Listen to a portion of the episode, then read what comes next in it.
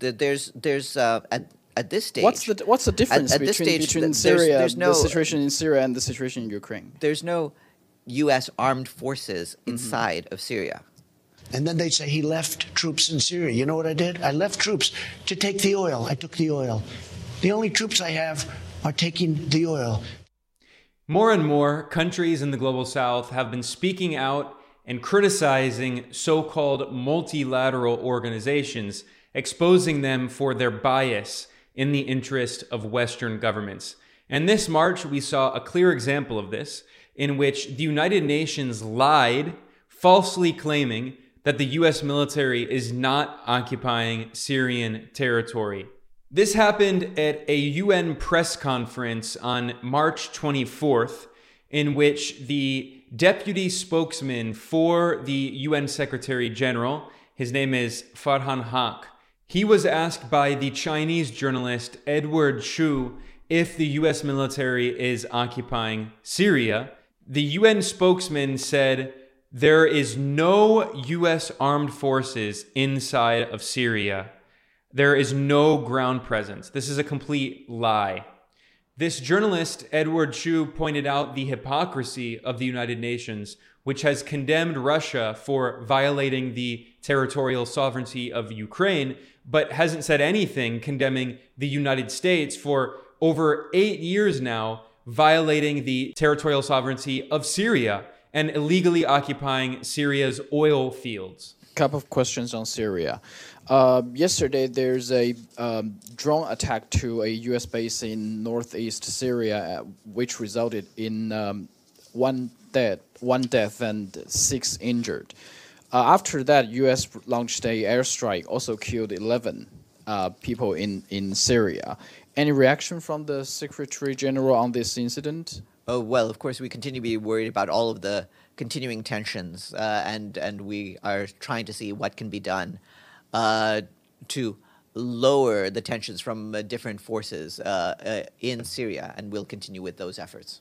Do you do you not to urge everybody to respect the sovereignty and uh, territorial integrity of Syria? Well, of course, uh, that that's a that's a given, and uh, and obviously uh, it's important that the sovereignty and territorial integrity of Syria is respected. Uh, at the same time, uh, you're you're aware of uh, the the uh, complexity of the situation of foreign forces, but we call for them to exercise restraint. But do you think the presence of the U.S. military in Syria is is illegal or not? That that's not an issue that uh, that uh, we're we're dealing with at this stage. There's been a war, But uh, is that is that th- there, there's because it, it sounds very familiar. This week we talk a lot about the UN Charter, the the, the, the international law, and relative resolutions. But it, it sounds to me a foreign foreign presence, foreign military based presence in another country without invitation sounds like sounds like something else to me. You know. Uh, I'll I'll leave your analysis to you. Uh, that that there's there's uh, at at this stage. What's the what's the difference at this between stage, between th- there's- Syria, there's the no- situation in Syria, and the situation in Ukraine? there's no U.S. armed forces Mm-hmm. inside of Syria, uh, and so uh, so I don't have a. It's it's not uh, a You- parallel you- situation You're to sure some of the there's no there's no U.S. U.S. military personnel? I, I believe there's military activity. Yeah. but uh, but but uh, in terms of a ground presence in Syria, I'm not aware of that. Okay, five U.S. service members were injured in that attack. If there's no, there were no U.S. soldier service members in Syria, how could they got injured? Uh, That's weird, right? Should I ask Yeah. you about that? In reality, the US military has been illegally occupying Syrian territory since 2015. This shows video footage of US troops in Syrian territory where the oil wells are, and the US military is illegally occupying them in collaboration with Kurdish separatist groups in Syria. And this footage is published by Kurdistan 24. The government of Syria, which is recognized by the United Nations, does not approve of the U.S. military occupation and has repeatedly called for the U.S. troops to leave, and yet they refuse to leave. This explains why this March there was a drone attack on a U.S. base with U.S. soldiers and a military contractor was killed.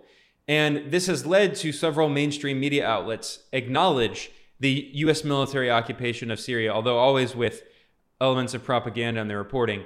The Associated Press admitted that American troops have been in Syria since 2015, and they admit that us, they, the U.S. military claims that supposedly the, the troops are there to fight the remnants of ISIS, which was defeated years ago. But the AP admits that in reality, Iran is another reason the U.S. remains in Syria.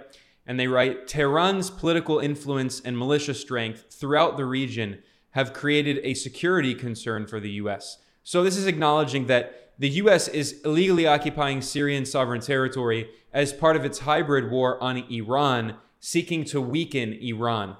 In another article that was published in the New York Times in early March before the drone attack on the US base, they admitted that the US still has hundreds of troops that are illegally occupying Syria. I read, quote, America still has more than 900 troops and hundreds more contractors in Syria. So it is an objective fact that, again, the UN is lying about. Now, well, Western corporate media outlets claim misleadingly that US troops have to occupy Syria in order to fight the remnants of ISIS or contain Iran. Former US President Donald Trump also let the cat out of the bag and admitted that another significant reason that the US is occupying Syria is to steal its oil. Trump said this dozens of times. He made it as clear as humanly possible. Here's a video clip that he did in, here's an interview he did in Fox News where he just boasts that the U.S. is stealing Syria's oil. And then they say he left troops in Syria. You know what I did? I left troops to take the oil. I took the oil. The only troops I have are taking the oil. They're protecting the oil. I took well, over We're taking the oil. We're not taking well, the oil. maybe we will. Maybe we won't. They're I mean, protecting we- the facility. I don't know. Maybe we should take it, but we have the oil right now. The United States has the oil. So they say he left troops in Syria. No, I got rid of all of them, other than we're protecting the oil. We have the oil. So that was Trump saying again and again and again that the U.S. is taking Syria's oil. And this has also been acknowledged by mainstream media outlets like the Washington Post. They have a neoconservative pro war columnist named Josh Rogin. And in 2018, he admitted, In Syria, we took the oil. And his article notes that the U.S. Had, controls 30% of Syrian territory, which is around where 90% of the pre war oil production took place, referring to this as leverage. So, this is the U.S. stealing Syria's oil to prevent the government from rebuilding. This was also admitted in 2020 in an article in US state media NPR, which said very clearly that the US forces in northeastern Syria have a new mission securing oil fields, not only from ISIS, but also from the Syrian government and Russian forces. NPR quotes a so called embedded reporter, Tom Bowman, and it notes that he's traveling with American military forces. So, this is a so called journalist who's a propagandist who's literally embedded with the US military. And he admitted, he said that Trump kept 600 US troops to secure these oil fields, not only from ISIS, but also from Syrian government and Russian forces.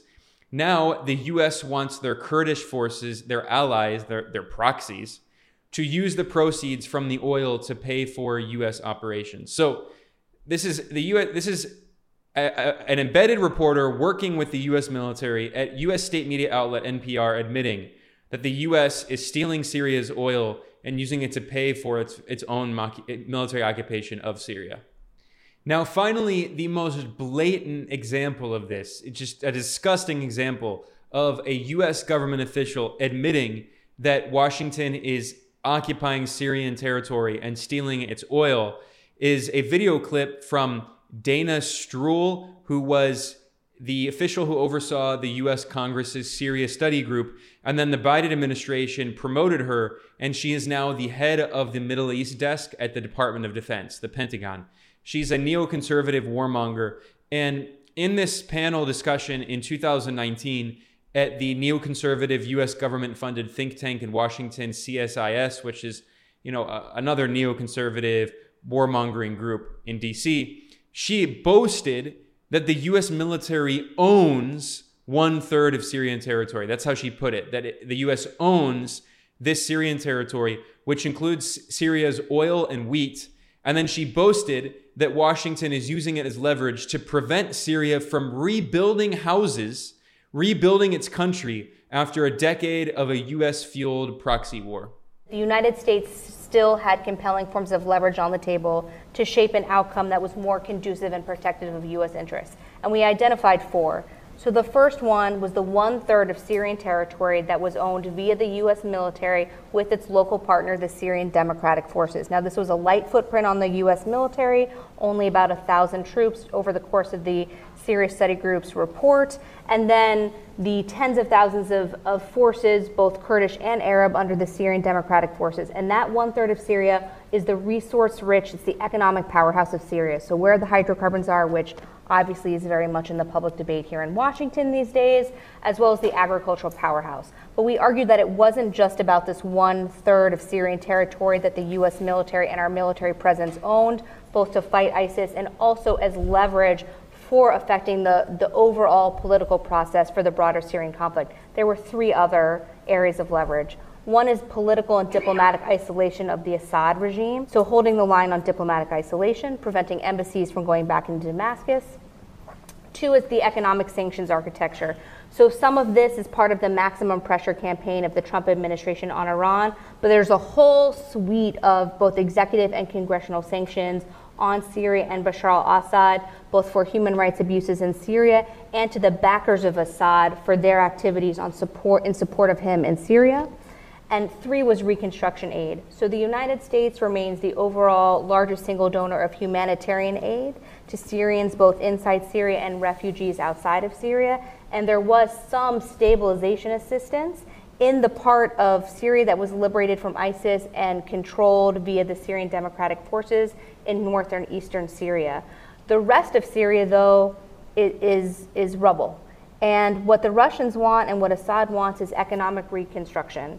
Um, and that is something that the United States can basically hold a card on via the international financial institutions and our cooperation with the Europeans. So we argued that absent behavioral changes by the Assad regime, we should hold the line on preventing reconstruction aid and technical expertise from going back into Syria.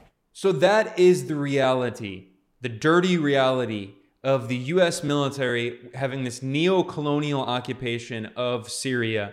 And yet, the United Nations, the spokesman for the Portuguese Secretary General, who's very biased in the interest of Western governments, he claims falsely that the US military is not occupying Syria. So, once again, the West has one set of standards for themselves and another set of standards for the rest of the world. They condemn Russia's invasion of Ukraine, but never say a word condemning the US military occupation of Syria or the US invasion of Iraq, which this March is the 20th anniversary, that led to 1 million Iraqis losing their lives, more than 1 million deaths, and not a word of criticism. This is the reality of the so called rules based order set up by the Western colonial powers. And unfortunately, the United Nations has shown that it is also a handmaiden to this very unjust, biased order. And fortunately, there are a few journalists who are willing to call them out, like that Chinese journalist, Edward Xu, who deserves credit. With that said, I'm going to conclude. I am Ben Norton. This is Geopolitical Economy Report. I want to invite anyone who's watching or listening to please subscribe and if you want to support our work here, you can go to geopoliticaleconomy.com slash support, or you can become a patron over at patreon.com slash geopoliticaleconomy. I want to thank everyone, and I'll see you next time.